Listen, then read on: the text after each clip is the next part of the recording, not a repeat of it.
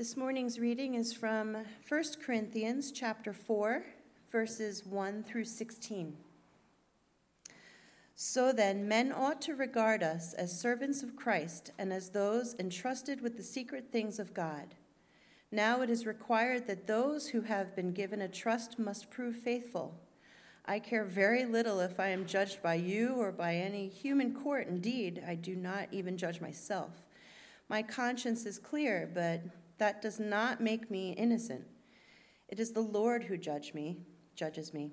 Therefore, judge nothing before the appointed time. Wait till the Lord comes. He will bring to light what is hidden in darkness and will expose the motives of men's hearts. At that time, each will receive his praise from God. Now, brothers, I have applied these things to myself and Apollos for your benefit, so that you may learn from us the meaning of the saying, Do not go beyond what is written. Then you will not take pride in one man over against another. For who makes you different from anyone else? What do you have that you did not receive? And if you did not receive it, why do you boast as though you did not? Already you have all you want. Already you have become rich. You have become kings, and without us, that without us. How I wish that you really had become kings so that we might be kings with you. For it seems to me that God has put us apostles on display at the end of the procession, like men condemned to die in the arena. We have been made a spectacle to the whole universe, to angels as well as to men. We are fools for Christ. But you are so wise in Christ. We are weak, but you are strong. You are honored, we are dishonored. To this very hour, we go hungry and thirsty. We are in rags, we are brutally treated, we are homeless. We work hard with our own hands. When we are cursed, we bless. When we are persecuted, we endure it. When we are slandered, we answer kindly. Up to this moment, we have become the scum of the earth, the refuse of the world. I am not writing this to shame you, but to warn you, as my dear children. Even though you have 10,000 guardians in Christ, you do not have many fathers. For in Christ Jesus, I became your father through the gospel. Therefore, I urge you to imitate me. Thank you, Jen. So, according to uh, some research that was done in 2018, that was the most, in, most recent year that I found when I did sort of a quick, quick study, quick look at this. The fitness industry in 2018 had boomed to being a $94 billion global industry. $94 billion were spent on being in shape, being fit. and the rate of growth in recent years has been 8.7% each year. That is massive. 8.7% increase growth in the fitness in industry. Hey, being fit is in, working out is in. I'll admit I've hopped on the fitness bandwagon. I go running the first 30 years of my life. You couldn't get me out of the couch. Uh, but, but now I, I run, I, I try to stay in shape.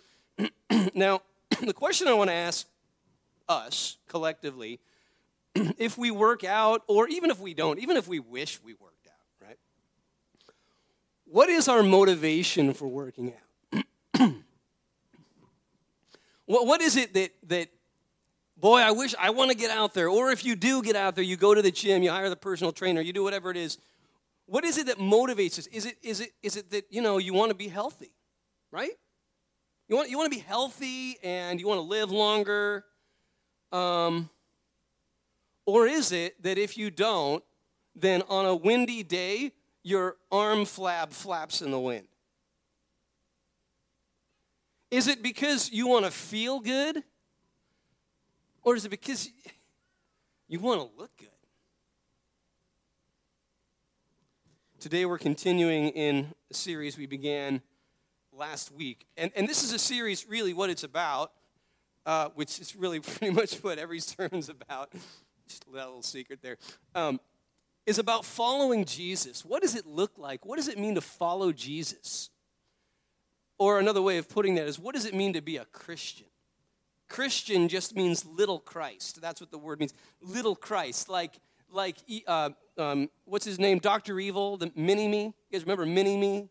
Right? He's, he's like little Dr. Evil. Uh, a Christian is little Christ, little Jesus, one that seeks to emulate and be like Jesus. So we're exploring what does that look like to be a, a follower of Jesus? What does it look like to surrender to the way of God revealed in Jesus? Jesus surrenders himself completely and fully to his heavenly Father. What does it look like for us to surrender ourselves in the same way? Now, here's the thing you know, when Pastor starts talking about surrender, right, this is when we, you know, we start to like check our, our watches, you know, like, oh man, here we go, talking about surrender, you gotta surrender to God. You know, we, we do not like this idea of surrendering, right? Particularly Americans, we don't want to surrender to anything, right? Uh, eh, particularly in our, in our sort of the culture we live in today, like surrendering, like when somebody starts saying you should surrender, that's the kind of thing that an oppressive regime says to people to keep them in line, right? You need to surrender to the cause, you know, that sort of thing. It's all sort of caught up in these sort of power trips, power structures, trying to get people to surrender. So we don't, we don't like this idea of surrendering.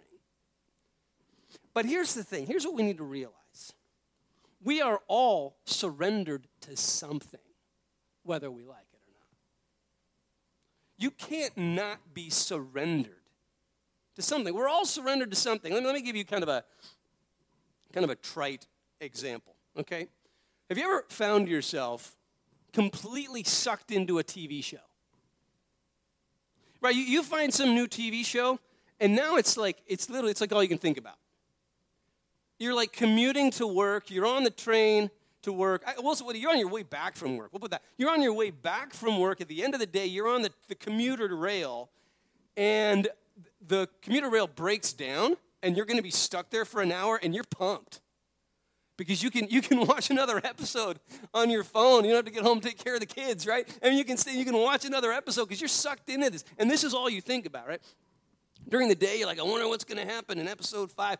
This this happened to me with The Office. I was a latecomer to The Office, didn't realize its brilliance. And uh, until basically the show was over, and then I was able to watch it on Hulu. And you just get sucked in, right? I was surrendered to it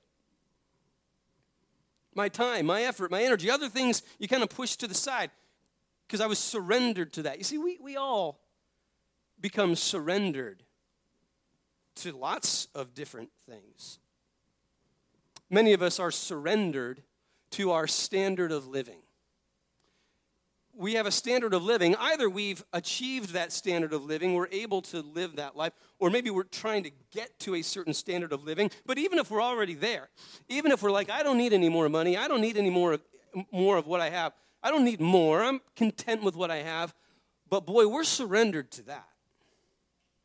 Like, we, we can't imagine if I didn't have that. Like, if I lost my job or I got a pay cut, well, I just have to get another job. I, am surrendered to that. I would, I would just have to work more hours. I'd have to find another job so that I could keep the mortgage, so that I could keep the car payment, right? I'm surrendered to my car payment, surrendered to my mortgage, surrendered to this way of life, and I'll do whatever is necessary to maintain that.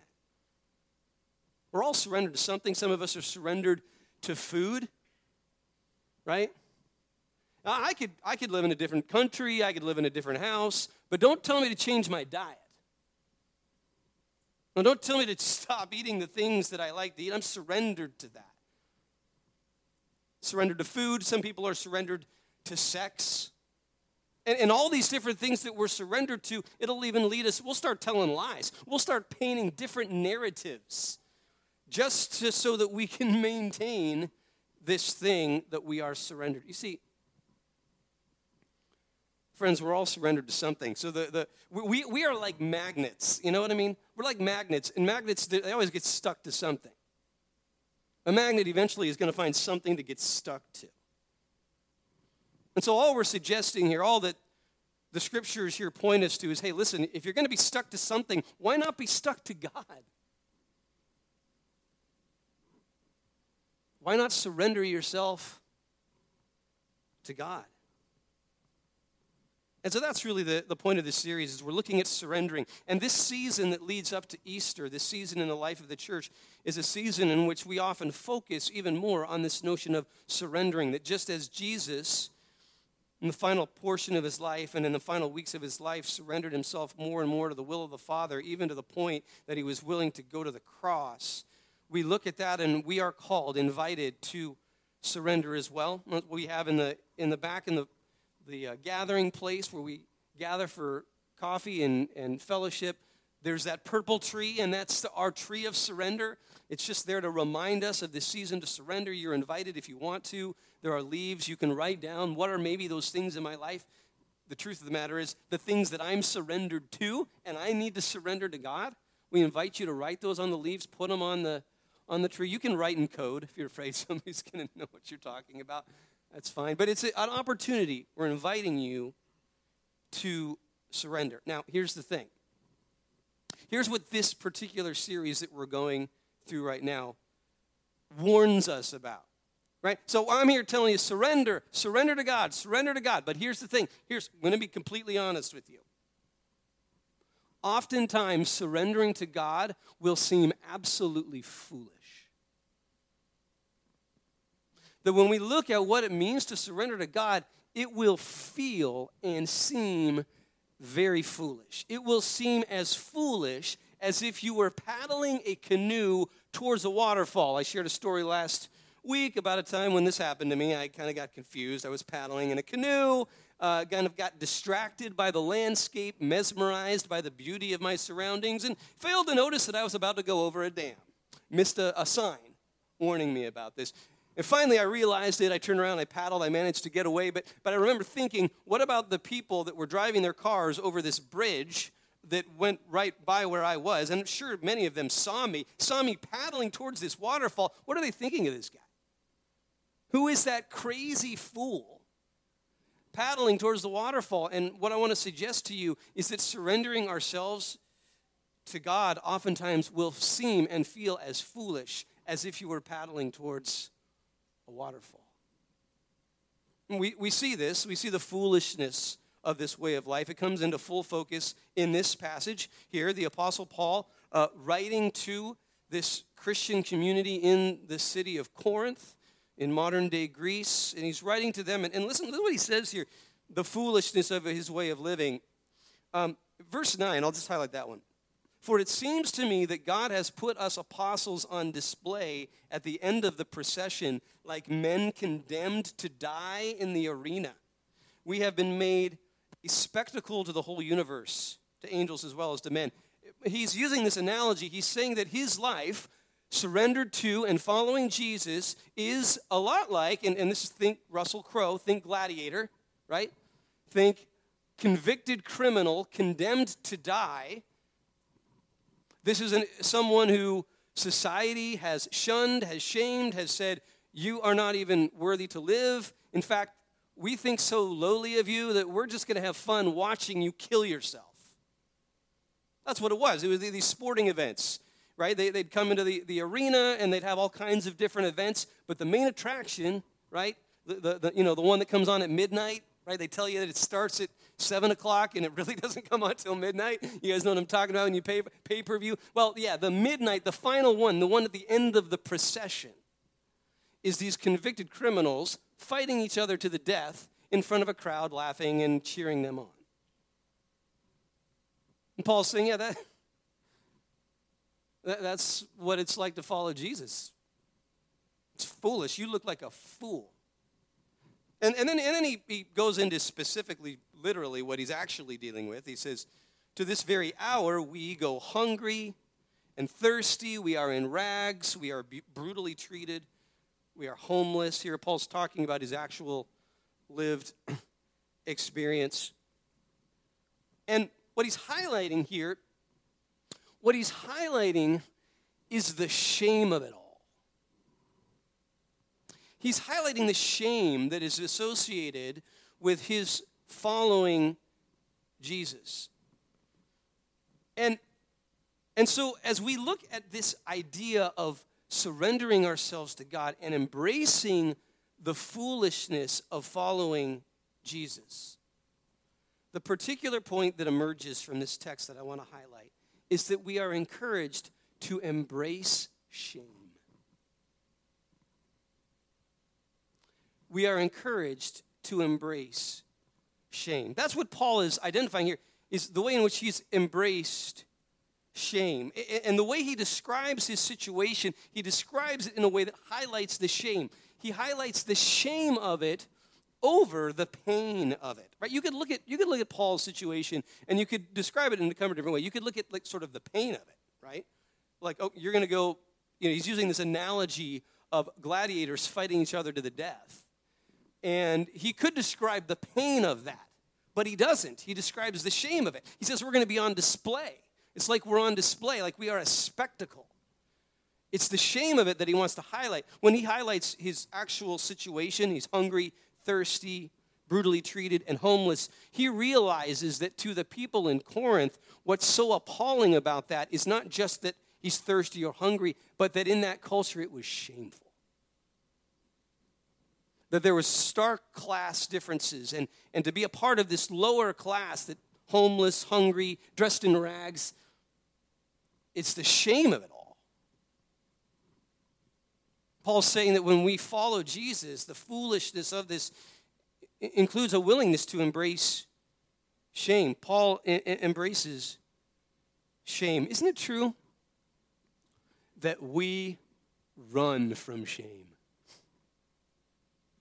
I mean, we run from it. I mean, we paddle away from shame like you're paddling away from a waterfall. We paddle away from shame, and, and it's shame even more so than pain.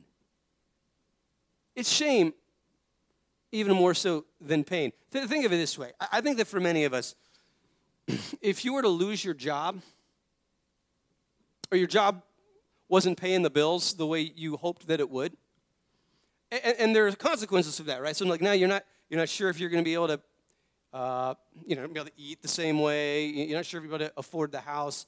And, and there's so there's some sort of suffering involved. Like maybe you have to sleep in a smaller place, won't be quite as comfortable. But isn't it true for most of us? It's the shame that we run from.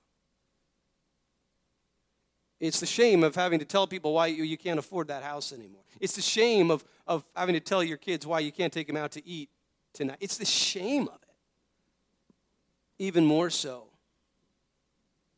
than the pain. I mean, we, we, we, we pursue, excuse me, we run from shame and we pursue honor, don't we? I mean, I think of this even, I would suggest that for many people when they buy a car, not everybody, a lot of people when you buy a car, and if you spend money um, beyond what is probably necessary to just get from point A to point B, right? There's some cars get you from point A to point B, but we usually, when we buy a car, we think beyond just point A and point B some other things involved. And we do think in terms of comfort, you know, we, we do. Like, oh, this seat, this feels really good, and I like the heated seats, and, and whatever. I mean, so there's comfort involved, but isn't it true that for many of us, it's as much a matter of status as anything else?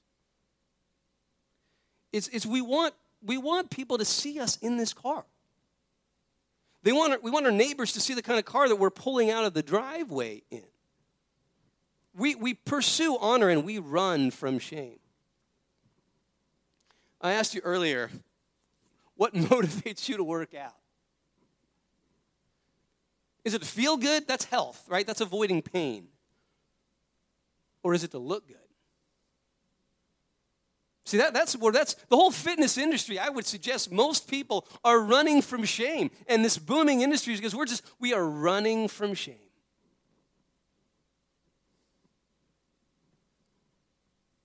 The church in Corinth Paul's writing to, they were running from shame. They were running from shame, and what they wanted is they wanted their religion. They, they were Christians. They wanted their religion to not be so shameful. If they were going to be known as Christians, they, they didn't want it to be sort of a shameful thing in their culture. And, and in that society, the, the way that your religion was not shameful is if you had some sort of big shot running it. If you had somebody uh, who society could really look up to and value, and, and, and you could be associated with that particular religious leader uh, that was honored in by those cultural values, it sort of like validated your religion. And in, in that society, we talked about this last week, there was this great uh, respect for or value on people who could communicate really well, the Greek rhetoric, all of that, you know, the rhetorical tradition and whatnot. And so, and so they, they, wanted, they wanted to make sure that they had a leader that that could impress people with their eloquence and impress people with their sophistication because that would sort of validate their religion. It's actually not all that different. You look back in the Old Testament when the, the people of Israel, they looked around and all the nations around them had kings. And they're like, look, if we're going to be a legit nation, we got to have a king too. Like, that's what's in. Having a king is in, so we need to have a king as well. You see, it was running from shame. And they're running from shame, they, they want to have a religion that, that can be socially respectable. Again, when, when, Paul, when Paul talks uh, about how he's hungry and he's thirsty and he's homeless, what he's recognized is that most of the people in Corinth are like, they, they, would never, they would never go that way. They would never live that life. And it's not even a matter of the pain so much as the shame involved. They want to have a faith in which they can follow Jesus, but they can also hold on to their social values. Isn't that true for us as well, for many of us? I mean, we, we want to follow Jesus, but we also want to make sure that, you know, we are respected by our culture's values. So if I can have both, that, that's, that's what I'm aiming for here. And Paul says, no, if, if you if you're really surrendered to Jesus, you'll be willing to embrace shame. Now, he's not saying we should try to be shameful, right? This isn't like some sort of, you know, shame version of masochism. It's not like, well, I should just try to be as unappealing to society as possible. That's not what he's saying. But what he is saying is that when you follow Jesus, you shouldn't be concerned about whether or not society will shame you. No, it's like you're trying to be shameful. Not at all, actually. I mean, in other places he talks about it's good to have a good reputation amongst outsiders for the purpose of being able to communicate the gospel to them. He's not saying you should try to be shameful, but what he's saying is that your surrender to Jesus, he says, if it's an authentic surrender, then you're no longer worried about. That's you're not you're not pursuing that honor. It's okay. You can embrace cultural shame. The Question is what is it that enables Paul to embrace shame? What is it? What is it that enables him to embrace shame? what I'm about to say first here is pretty straightforward and pretty simple. Paul's able to embrace shame because his worth and his value isn't in what others think of him. His own personal worth, his own value, isn't in what other people think of him. This is what he says here in verse 3, right? I care very little if I am judged by you or by any human court. I mean, think about that. I mean, who, who really can honestly say that? He's saying, I don't, I don't care. My worth and my value aren't what others think. Now, listen, he's not saying, and we got to be careful there. It's not like he's saying, look, I just don't care what anybody thinks. Sort of a, a sort of an apathy, you know. I don't care. Why do I don't care what they think? You know, uh, I'm not going to listen to them. Why should I listen to them? Right? What's interesting here is that if you really, if your worth and your value is not in what other people think of you, you'll actually listen to them more carefully. You'll actually be able to receive their criticism and their feedback.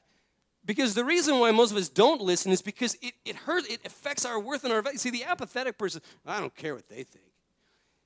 And, so, but, but the truth of the matter is that apathetic person, they actually really do care what others think. They just build, they put walls up. They put walls on. I'm not going to listen to what that person says. I don't care what they think. No, if you really didn't care what they think, you could actually listen to what they have to say. And you could, you could say, well, maybe they have something that I should change my life that way. That would benefit me more. But you're able to do that because your worth and your value isn't in what they think. So Paul's not talking about apathy here. No, but his worth and his value isn't in what other people think. Now, what enables Paul to embrace shame? What enables Paul to not find his worth and his value in what others think? Paul's validation, Paul's worth and his value comes entirely from God. Paul's worth and his value, his validation comes entirely from God. You know, friends, we, we need validation. This is important to recognize. We, we do need this. It's, an, it's something we, it's instinctual. It's probably, even, it's even like a survival instinct, you know? I mean, like a pack of wolves. You got a pack of wolves, and, and, and those wolves, um, they need to be validated by the other wolves. If the other wolves in the pack don't affirm them, well, that might mean they don't get to eat tonight, right? Um, so, in a similar sense, we're like that. Like we, we need the validation. We, we feel this need for validation. Our survival sort of depends on it. But, but here, here's where Paul, here's where Paul really embraces this foolishness is that he says, listen, I need validation, but I don't need earthly validation. All I need is the validation of God. Let's unpack this a little bit here. Again, verses 3 through 5, what I'm really focusing in on here. he says, I care very little if I am judged by you or by any human court. Indeed, I do not even judge myself.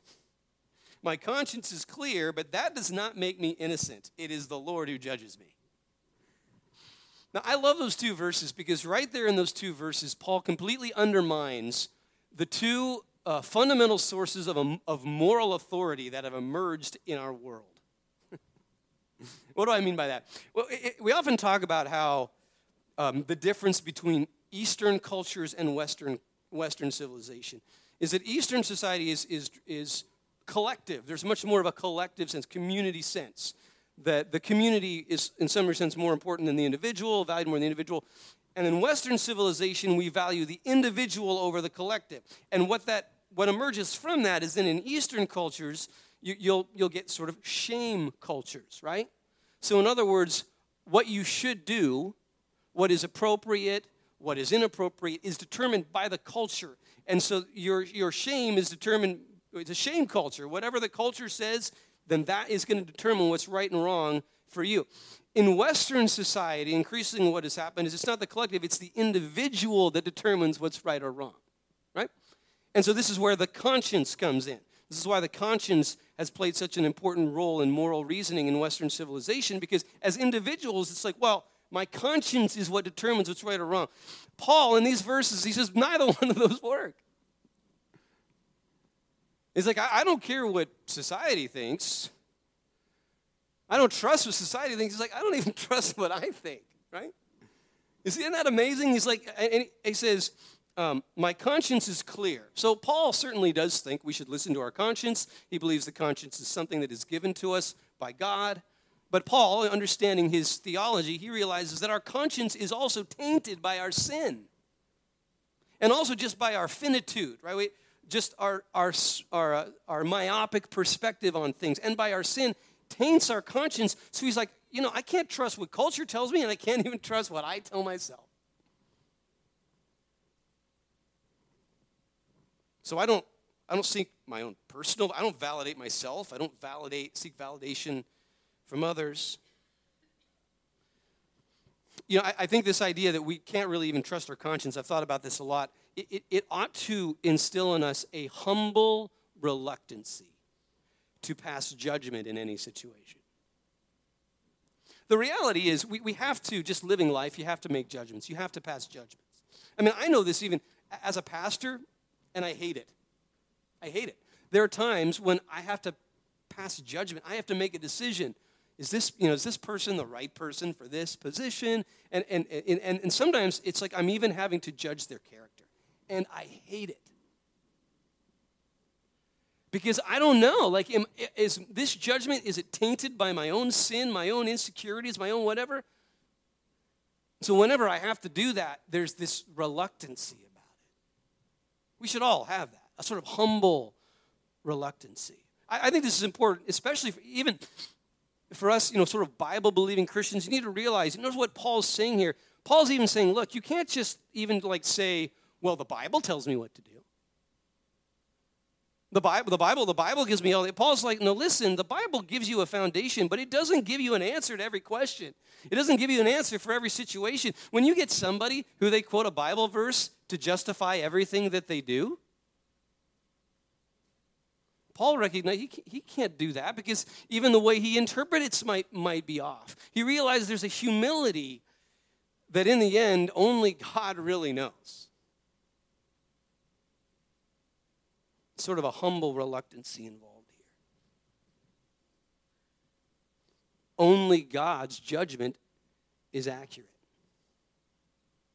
Our judgments, our society's judgments, are always in the dark.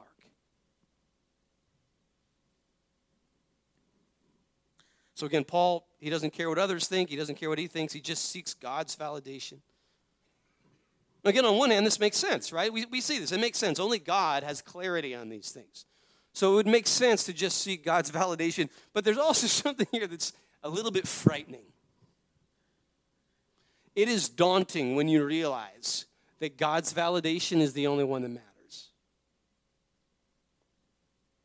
It ought to sort of instill in us there's a sense of terror involved in this, right? Because God sees everything. Uh, this is what he's getting at in verse 5. Therefore, judge nothing until the appointed time. Wait till the Lord comes. He will bring to light what is hidden in darkness and will expose the motives of men's hearts. God will expose what God has known throughout all eternity. He will expose the motives of our hearts. He sees everything, and that is daunting. Right? We can fool others. To a certain extent, we can fool other people. Right? I, I can show up to work with a smile on my face and nobody knows that I cussed out the guy in traffic on the way in when he cut me off. No one knows.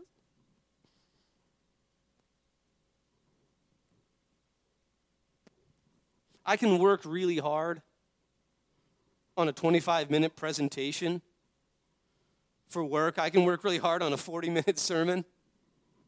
And, and maybe if it's just up to that 40 minutes, I might be able to really impress people.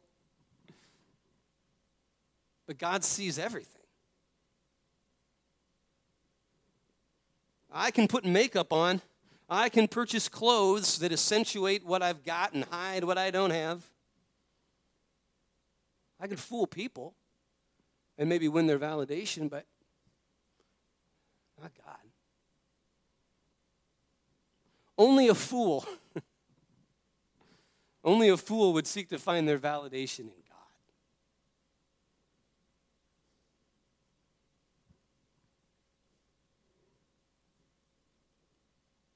That's why I think our natural inclination is to reject God.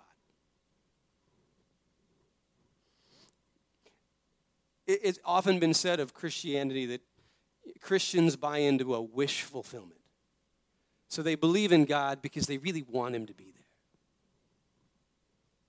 I would suggest the opposite is just, if not more true. People don't believe in God because they don't want Him to be there. Because if he is there, all of a sudden that's where my validation comes from, and that is terrifying.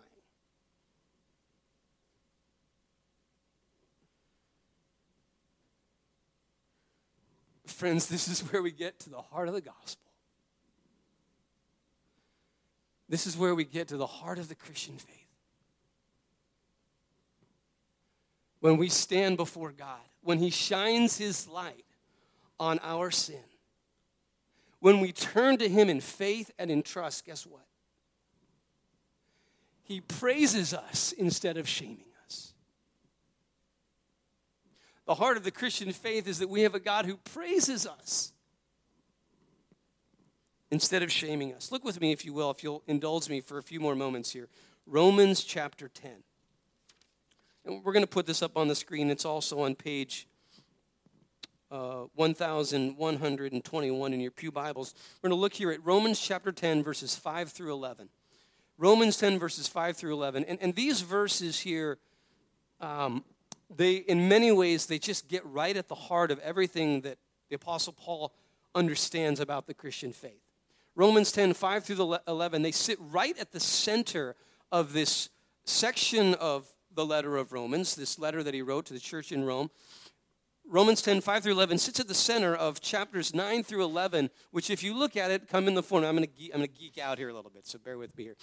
Uh, Romans 9 through 11 is in the form of a chiasm, which is a literary device in which what, what it takes place at the beginning, at the beginning of the first section, parallels and corresponds to the last thing in the final section. And then the second thing that happens in the first section corresponds to the second, the last thing in the last section, moving all the way into the middle. And then in the middle, you get the heart of the whole argument. So what we're going to look at is ends up being the, the heart of Paul's argument. Another way of putting this, you, you can't really understand Romans 9 without reading it in light of Romans 11, um, which has have massive implications for all kinds of theology, which I won't get into right now. But you get into the center of Romans chapter 10, and you get the heart of the Christian faith. And let me read to you what it says here. Verse 5 Moses described in this way the righteousness that is by the law.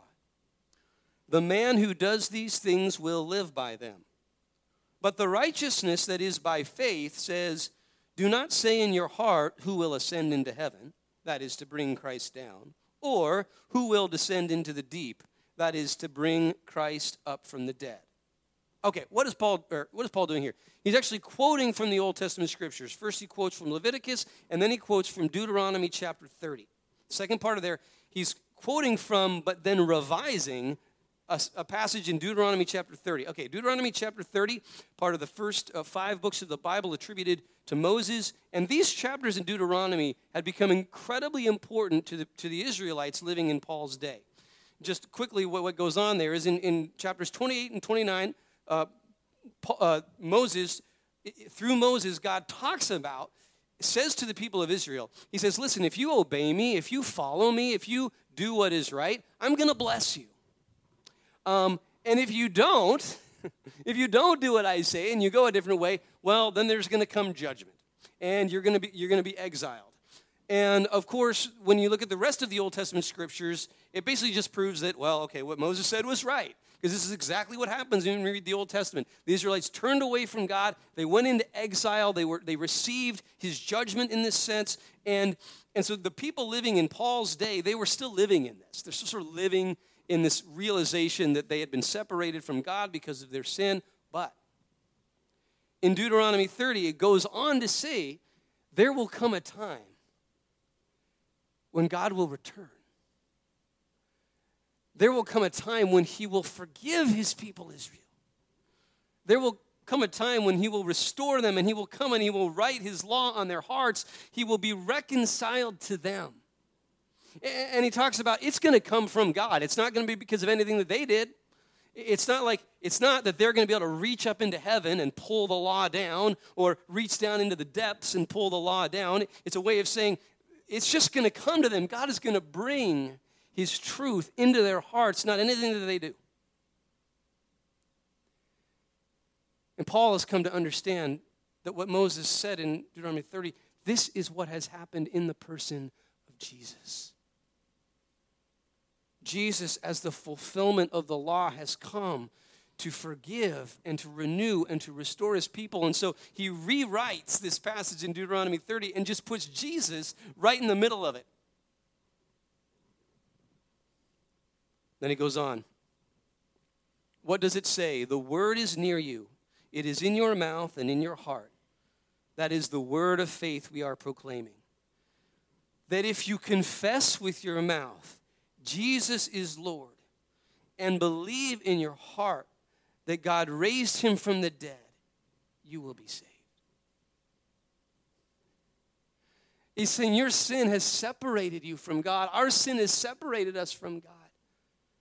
But now God has provided a way that if we just put our trust in Him and put our faith in Him, then we are reconciled to Him. We are restored to Him. And then look what it says here in verse 11 as the scripture says, anyone who trusts in him will never be put to shame.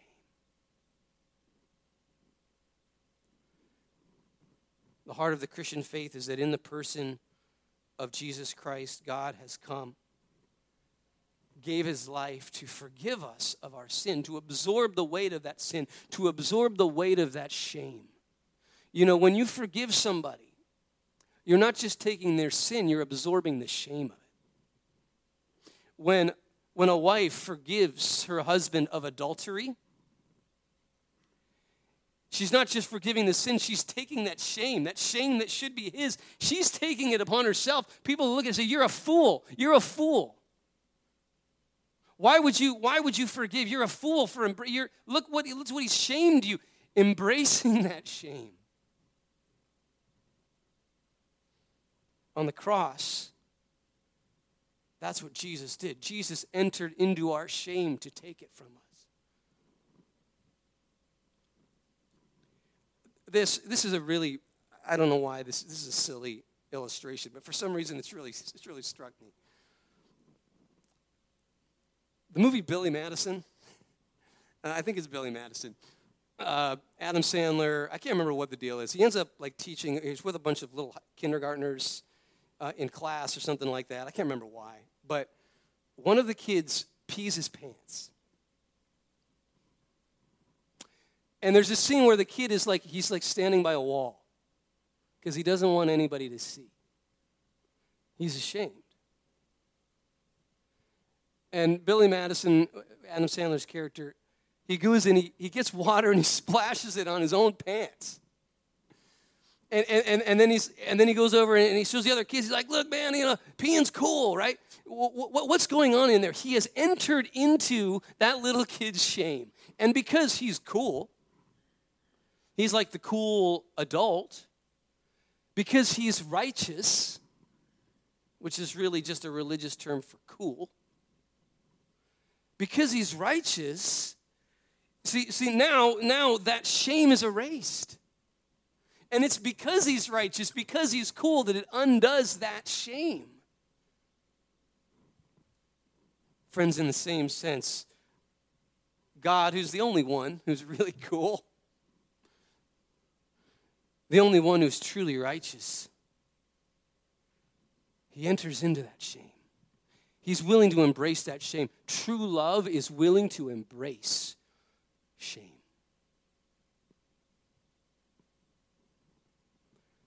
And that's what God has done for us.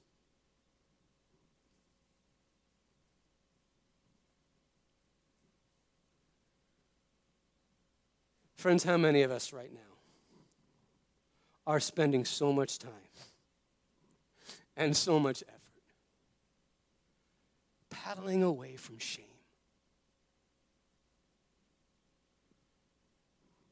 Like someone in a canoe who's about to go over a waterfall, we are paddling away as far as we can from that shame.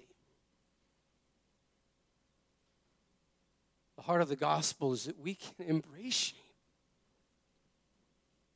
We can live for God. We don't have to live by these cultural values that we are surrendered to. God loves us. God embraces us, not on the basis of anything that we do, but entirely on the basis of His grace. We now come to our time of communion. Ushers, you can come forward and, and begin to set up. We're going to do communion like we did last week. And the ushers will set up two stations, one over here by the piano and one over here by this wall. And uh, we invite you to come forward if you're comfortable doing that. If not, feel free to just sit there and pray. There's no shame in that. But we invite you to come forward. There'll be two stations here. We'll have you come uh, from the outside. When I, when I instruct you to, you can come up on the outside feel free to come up. You'll take the elements right there. Go ahead and take them. Um, and then you can return down the center aisle. If you would like, feel free to take a moment um, to kneel uh, right here uh, before the cross.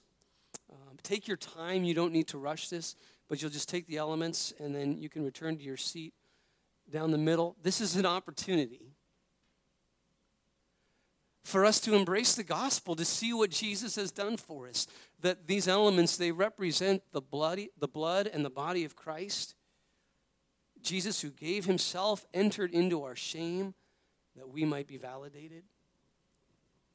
I do want to let you know that the, the middle, yeah, the middle cup is gluten free, so it will not be the bread of death for you. It'll be the bread of life. If you are gluten free, feel free to take that.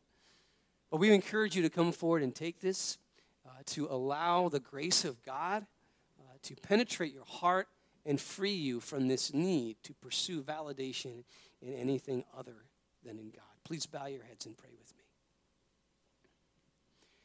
Dear God, we come before you this morning and we praise you that our worth and our value is in you. Our worth and our value comes not from anything in us, but entirely because of your love for us. God, I pray that this morning as we take these elements, this symbolic act, Lord, it would be a symbolic act that reflects hearts that are surrendering ourselves to you, and that in so doing, God, we would be free from the slavery that so many of us find ourselves in, in this pursuit of worldly validation. God, as we surrender ourselves to you, as we receive your grace, God, may we be set free from shame. In Jesus' name we pray.